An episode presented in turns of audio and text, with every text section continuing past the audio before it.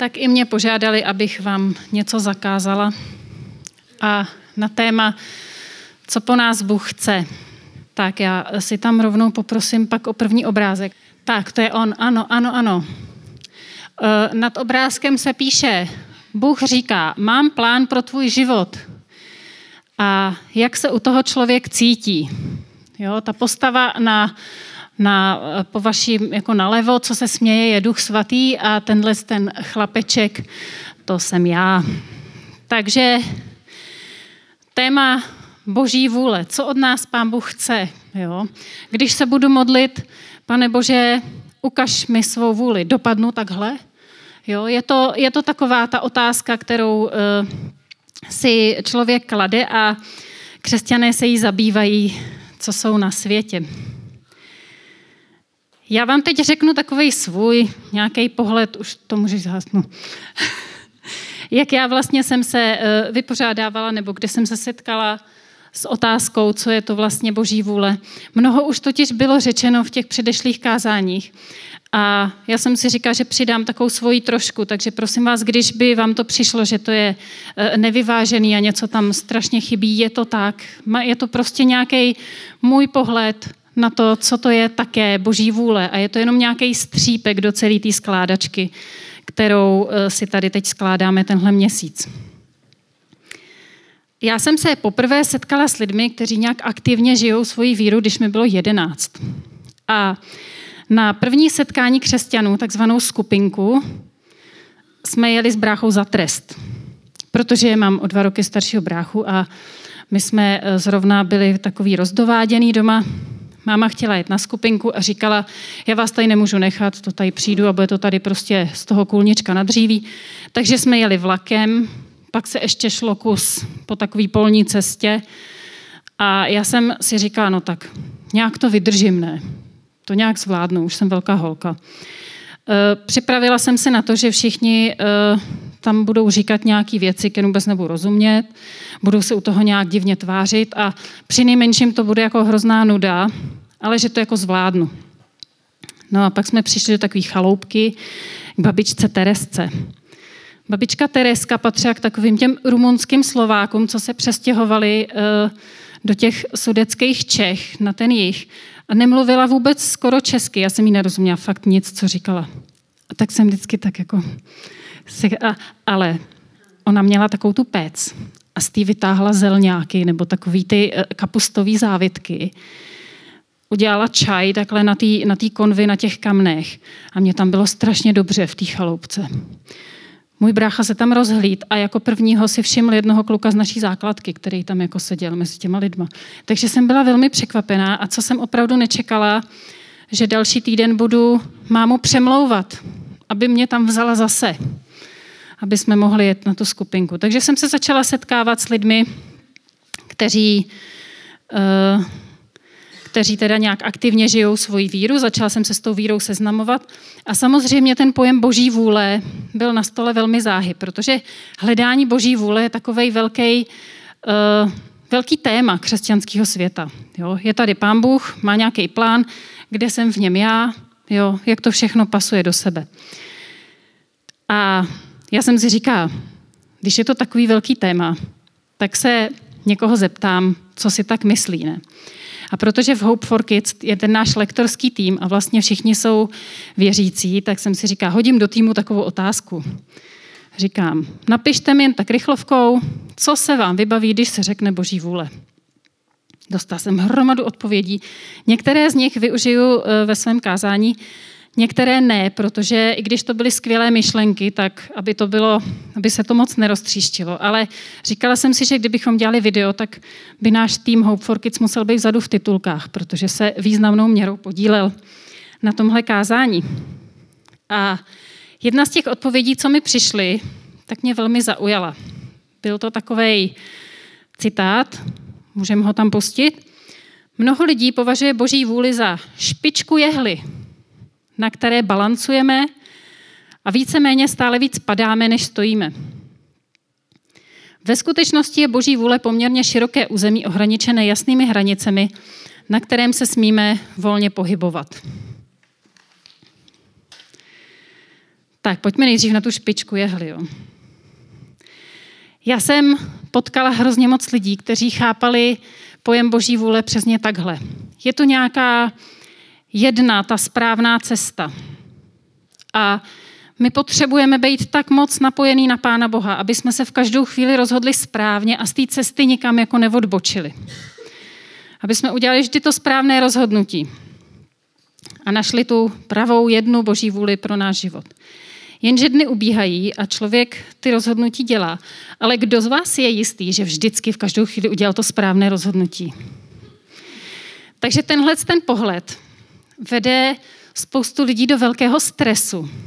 Znám některý lidi, kteří se tím utrápili až do chronické úzkosti, protože to se vlastně nedá vyhrát. Jako jo. A jakmile už jednou spadnou z té špičky jehly, tak co teď? A teď jsou přesně v tom takové ty otázky. Když teda můj život odbočil tím špatným směrem, můžu vůbec žádat Pána Boha, aby mi dal žehnal? Jo. A jednou jsem se bavila, a nejenom s jednou, já jsem se bavila s víc holkama na tato téma a jedna byla čerstvě vdaná a ona mi říkala, víš, já si nejsem jistá, jestli jsem si nevzala jako z toho, jestli jsem si nevzala nesprávného člověka. A jsem na ní zírala, říkám, ty holce není ani 30. A ona mi tady prostě říká, že vlastně žije v neustálém napětí a v neustálé nejistotě. Že vlastně pán Bůh s jejím životem zamýšlel něco jiného, ale ona si prostě vybrala špatně. A teď co? Ona tak na konci pokrčá rameny, tak to nějak doklepem. Já jsem si říkala, no, nic jsem neříkala, protože já vždycky jsem takhle otřesená, tak jsem paralizovaná, ale fakt jsem, fakt jsem z toho byla otřesená hrozně dlouho, až i možná do dneška, protože takhle přece, přece pán Bůh nechce církev plnou vycukaných jako lidí, kteří pořád jenom jako přemýšlí, kde udělali v minulosti chybu a jestli se to dá ještě napravit, nebo jestli už jsou jako definitivně ztracený. To přece nemůže tak být, ne? No a tak, co když je to jinak, jo? Přeskočím do jednoho příběhu. Když jsme ještě bydleli na dalekém severu ve Varnsdorfu, tak děti chtěli vymalovat pokojíček a chtěli na zeď nějakou džungli, mi říkali. Tak jsem si řekla, tak jo, jdu malovat džungli. Našla jsem si nějaký zvířátka, jsem si to tam tak tuškou jako načrtla. A jak jsem začala, tak se mi objevili za zády dva pomocníci. Můžu pomáhat. Já chci taky malovat. A jim bylo malinko tenkrát, jo? oni byli malí. A já jsem si říkala, tak, no tak dobře. A teď se začaly ozývat takové ty otázky. Můžu to malovat tady na tu skříň? A za chvíli, je, mami, ono se to tady vylilo. A nebo, ten tygl, můžu ho namalovat červenou balvou? A já jsem tak jako přeskakovala z jednoho do druhého a teď se ozval, hele, mně se do toho namočil rukáv. A ten proces byl jako hodně napínavý, toho malování. A ta moje představa na začátku nebyla taková, že to bude takhle komplikovaný, takhle zdlouhavý a že do toho budeme řešit ty rukávy a vylitý barvy a červenýho tygra. Ale to jejich nadšení a taková ta chuť se do toho zapojit, jo. Být účastníci celého toho procesu, tomu prostě nešlo odolat. No a my jsme vlastně, eh, já jsem si nakonec říkala, my jsme vlastně spolu, něco spolu vytváříme, na něčem společně pracujeme. A to je možná důležitější, než jestli eh, to bude úplně tak dokonale vypadat na konci. A ten výsledek, kterýho jsme spolu dosáhli, se mi nakonec líbil víc, než kdybych to dělala sama. Asi by to bylo dokonalejší a krásnější, ale v tomhle tom nedokonalém výstupu byl obsažený všechen ten čas, co jsme spolu strávili, ta legrace, kterou jsme si užili, celý ten tvůrčí proces, kdy oni mi do toho neustále zasahovali. Jo. Ale ještě tam nemáme krokodýla. Jo. A jim, jak zamaluje krokodýl, tak jsem to vyřešila šalamounsky, nakreslila jsem takhle kus řeky a jenom ten čumák z toho krokodýla. Takže uh, byla to velká improvizace. A když potom v noci spali, tak jsem si teda vzala ještě ty barvy a ještě tak jako jsem si telefonem svítila a kde to bylo jako obzvlášť nepovedený, tak tam jsem to ještě tak jako dodělávala. Jo. A jak jsem tam tak s tím štětečkem šudlila na té zdi, tak jsem si říkala, přemýšlela jsem prostě nad nějakým naším místem v božím plánu. A říkám, plán, Bůh má plán pro tenhle svět, to je jasný. A pán Bůh od začátku věděl, že jakmile dá lidem na výběr, tak si vyberou tu špatnou možnost a všechno se to skazí. Ale celou dobu měl vymyšlený ten plán té záchrany, té nápravy. On vlastně má plán, jak ten nepořádek, který tady lidi dělají, zase napravovat na zpátek. A pustila bych tam citát od Komenského. Komenský to vyjádřil takhle. Věci lidské nejsou v pořádku, ale nejsou ani docela ztraceny. A tak si říkám, jestli jedním způsobem, jak se dívat na boží vůli, není to, že pán Bůh chce s náma spolupracovat na té nápravě věcí lidských. A tohle pojetí je mi takový blízký. V 1. Timoteovi 2.4 se píše, že Bůh chce, aby všichni lidé došli spásy a poznali pravdu. To je boží vůle pro tenhle svět, aby se napravil, aby prostě ty věci, které jsou špatně, tak aby se zase dali do pořádku. A to znamená, že vlastně každý skutek, malý, velký, který nějak napravuje věci lidské, který dělá ze světa lepší místo, počítám jako něco, čím naplňujeme boží vůli. A někdy to naše pomáhání Pánu Bohu s jeho plánem je trošku podobné, jako když mi děti pomáhali s tím malováním. Chceme být užiteční, tak se tak v tom všelijak motáme a jeden druhýmu se pletem pod nohy. Ale víte co? Já věřím, že boží plán se naplní. A že Bůh počítá s tím, že to bude trošku kostrbatý a na některých místech trochu ušmudlaný, protože když se rozhodl spolupracovat s náma, tak sám sebe vlastně odsoudil k tomu uh, bytí v té neustálé nedokonalosti. Ale přesto nás zve, abychom byli aktivními spolutvůrci toho procesu. Myslím si, že boží vůle není nedosažitelná špička jehly a že to není nějaká snaha o dokonalost a jedinou správnou cestu v každé situaci. Tudíž to není ani úkol, který se nedá splnit. Co když je boží vůle spíš podobná tomu druhému obrazu, nějakému širšímu území s jasně vymezenými hranicemi, kde se můžeme volně pohybovat? Já poprosím o obrázek. Ty hranice, které ohraničují to území, nám určuje Bible. O tom už tady hodně mluvil Martin ve svém kázání. A je pravda, že když necháme Bibli tak jako nedotčenou, tak pak se můžeme můžem hledat speciální boží zjevení na všech možných stranách a přitom ho máme přímo před nosem, že? A tahle ta představa prostoru, ta na mě působí úplně jinak, než ta představa té špičky jehly. Ta najednou ve mně, mě osobně, to jakoby vzbuzuje takový pocit, že můžu něco udělat, že můžu něco zkusit, můžu být kreativní, něco, o něco se jakoby pokusit. A když se to přesně nepovede, tak buď to pán Bůh večer tak jako dotáhne, jo, anebo to prostě hod nebude tak přesně. A z tohohle úhlu pohledu pak platí i ta věta, kterou si tu taky opakujem, že je těžké nenaplnit boží vůli. Jak odvážně tenkrát řekl prorok Ed Trout. Protože pán Bůh hledá především naší ochotu. Lidé, které Bible oceňuje, nejsou dokonalí plniči boží vůle, kteří vždycky udělali všechno správně.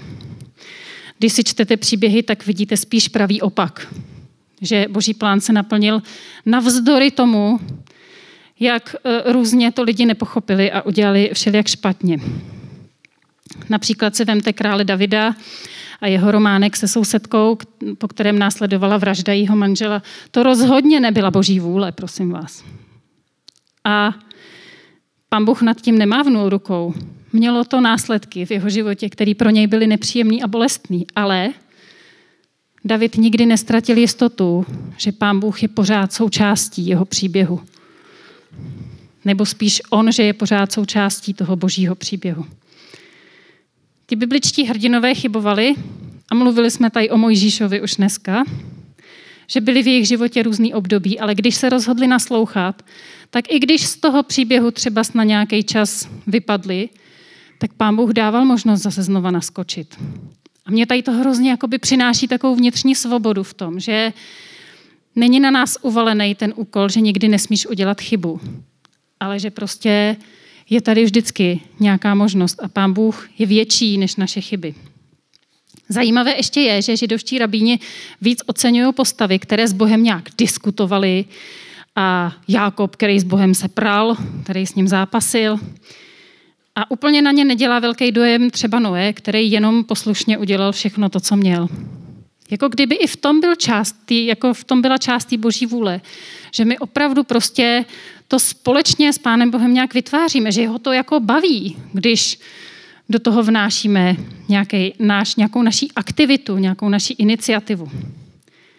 Takže otázka pro toho, kdo chce naplnit boží vůli, tak, aha, počkej, jsem se tak zamotala. Chceš naplnit boží vůli, je ta otázka. Takže krok jedna, pokud chceš, je buď aktivní. Dávej si otázku, co dneska můžu udělat pro to, aby svět byl lepší místo.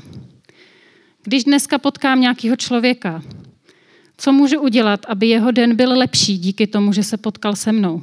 Jak můžu napravovat kousek těch věcí lidských? Zkoušejme být laskaví nad rámec běžné zdvořilosti. A mě vždycky překvapí, jak velmi jako pozitivně na to lidi reagují.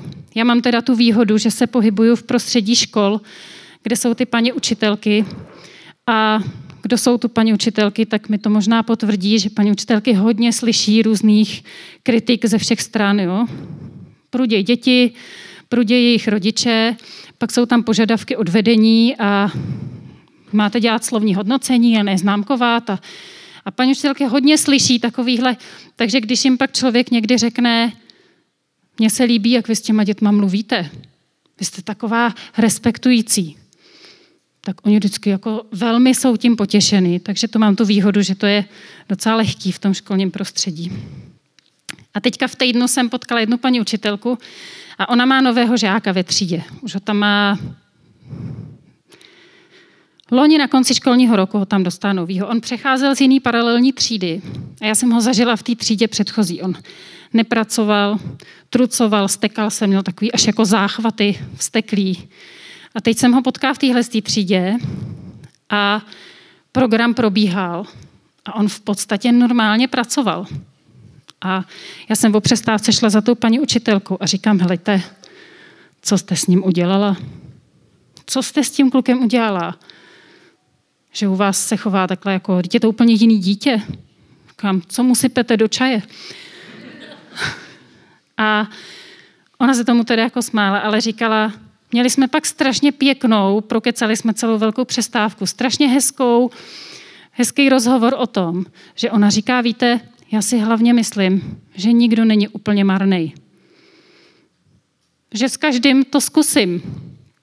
A říká, když se to nepovede, tak se to nepovede. Ale u nás se to zrovna povedlo, naštěstí. A hrozně hezky jsme si pak o tom mluvili, jak, eh, jak ona právě říkala, že Zašla nejdřív, mluvila s tou třídou, že, jo, že teda přijde ten žák, oni z toho byli celý nešťastní, protože ta jeho pověst ho předcházela. Takže to byl jeden krok, vlastně mluvit s tou třídou, pak mluvila s ním. A když s ním tak mluvila, tak on jí říká, vy mi připadáte, že vypadáte jak nějaká herečka. A ona se, ona se začala smát a říká, já jsem věděla, že si budeme rozumět. Já už se na tebe těším. A to jsou prostě momenty, kdy kdy prostě člověk jako rozmrzá, jo? když někomu ukážete, že není přece úplně marný. A platí to i pro ty děti a platí to i pro ty učitelky.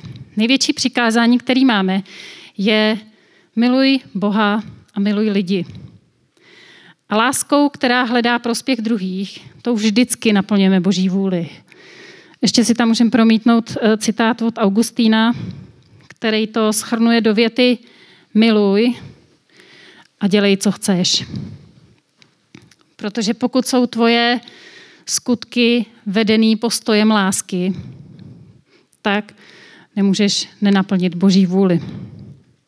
Někdy nad tím přemýšlím a říkám si, že největší skutek lásky, který můžu pro všechny udělat, je třeba jít si lehnout. Jo?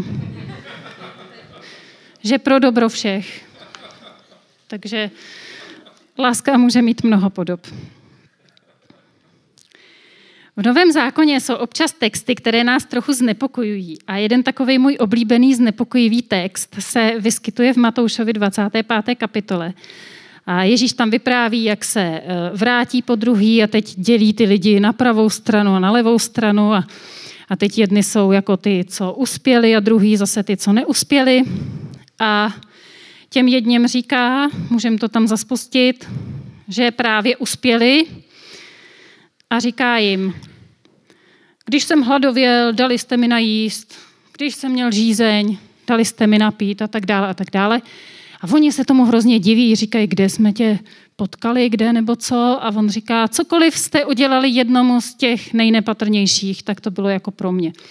No a pak ty na té druhé straně. Jo. A on jim vlastně říká to stejný, akorát, že je otočený. Jo. Neujali jste se mě, nedali jste mi napít a, a nic jste za mnou nepřišli na náštěvu a tak dále. A oni zase se diví, říkají, pane, pane, kde jsme to jako prošvihli? A on jim zase říká, cokoliv jste neučinili a tak dále.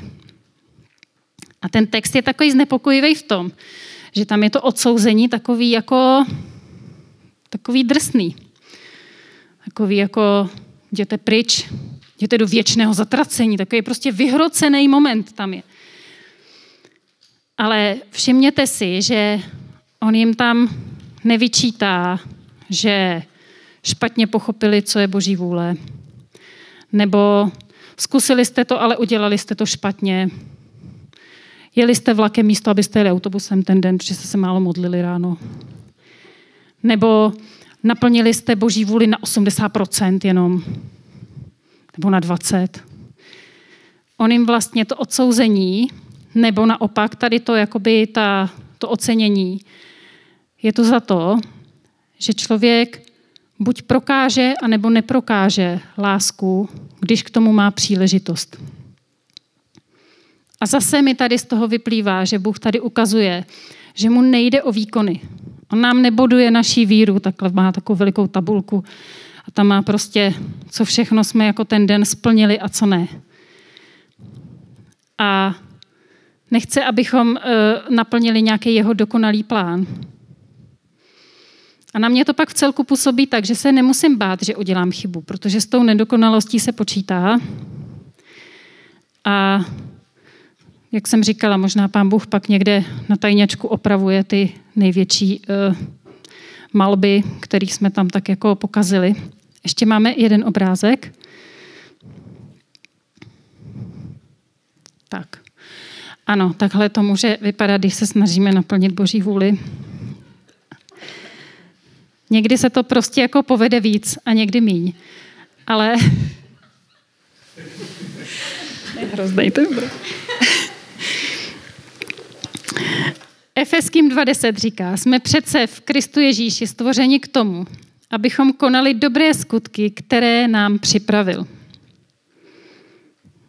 Mám tam prej něco v prezentaci. Jo, mám tady verš. Dobře, dobře. A je to tak, že pán Bůh má plán a připravil nám ty skutky. Můj soukromý odhad je, že těch skutků, které máme na každý den připravených, je strašně moc. Je jich prostě obrovské množství a v podstatě všichni se můžeme cítit vini tím, že jsme nedali někomu napít a, a nepřinesli někomu něco, co potřeboval. Já si myslím, že Pán Bůh fakt těch skutků pro nás má vždycky víc, než si myslíme. A my některý potkáme ty skutky a některý úplně třeba ne, ty třeba přehlídneme. Některých se vyděsíme, anebo se nám prostě nechce.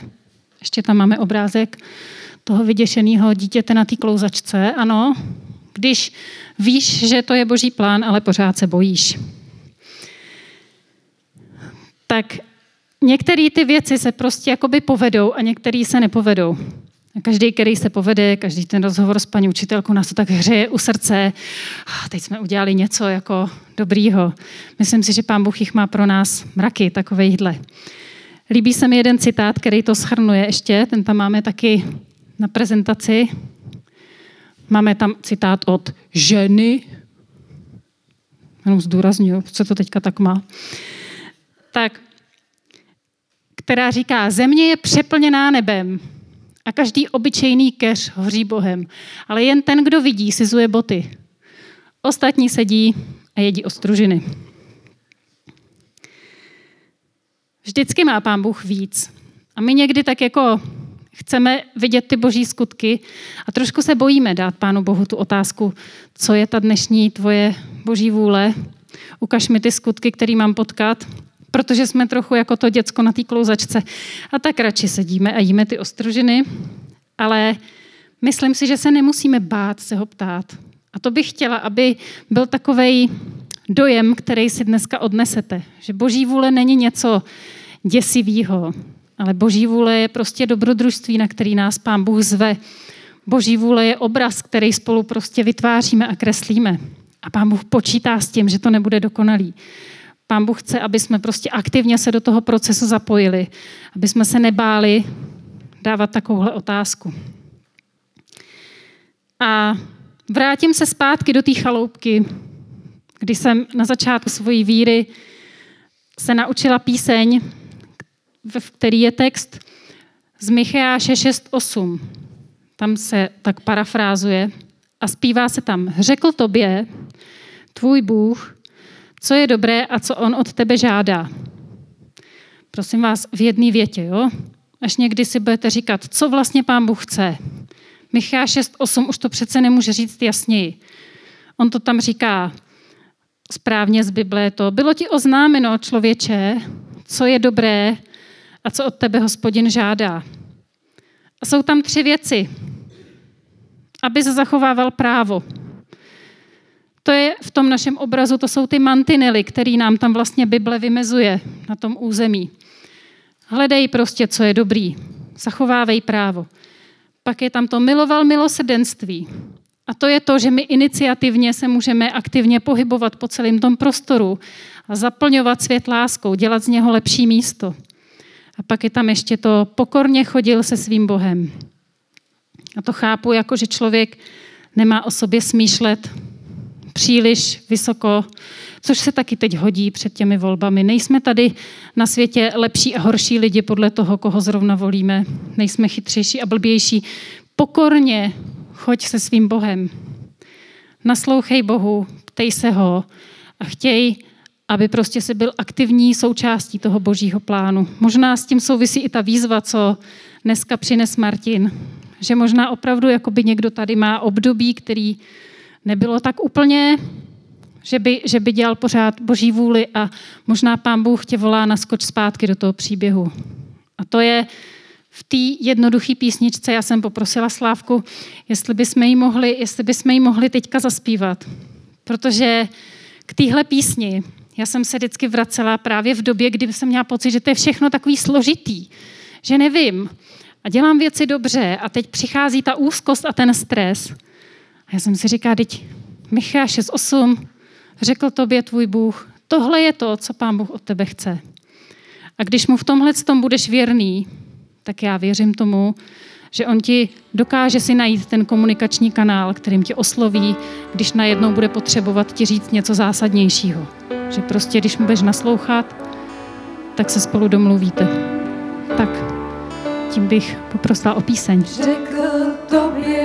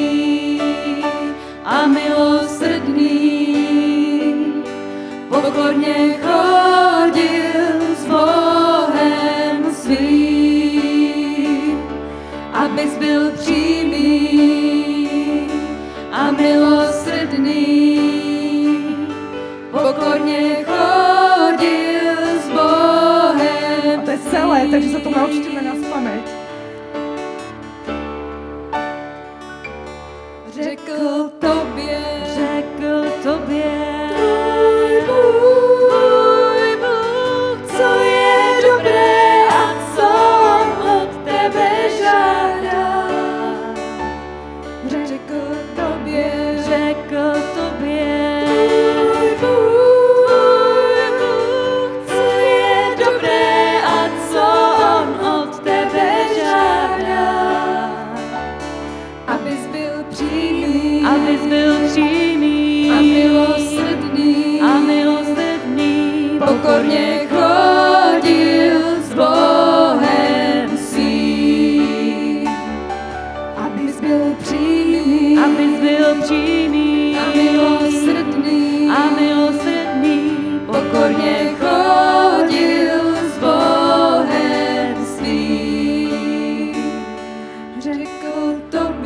tobě,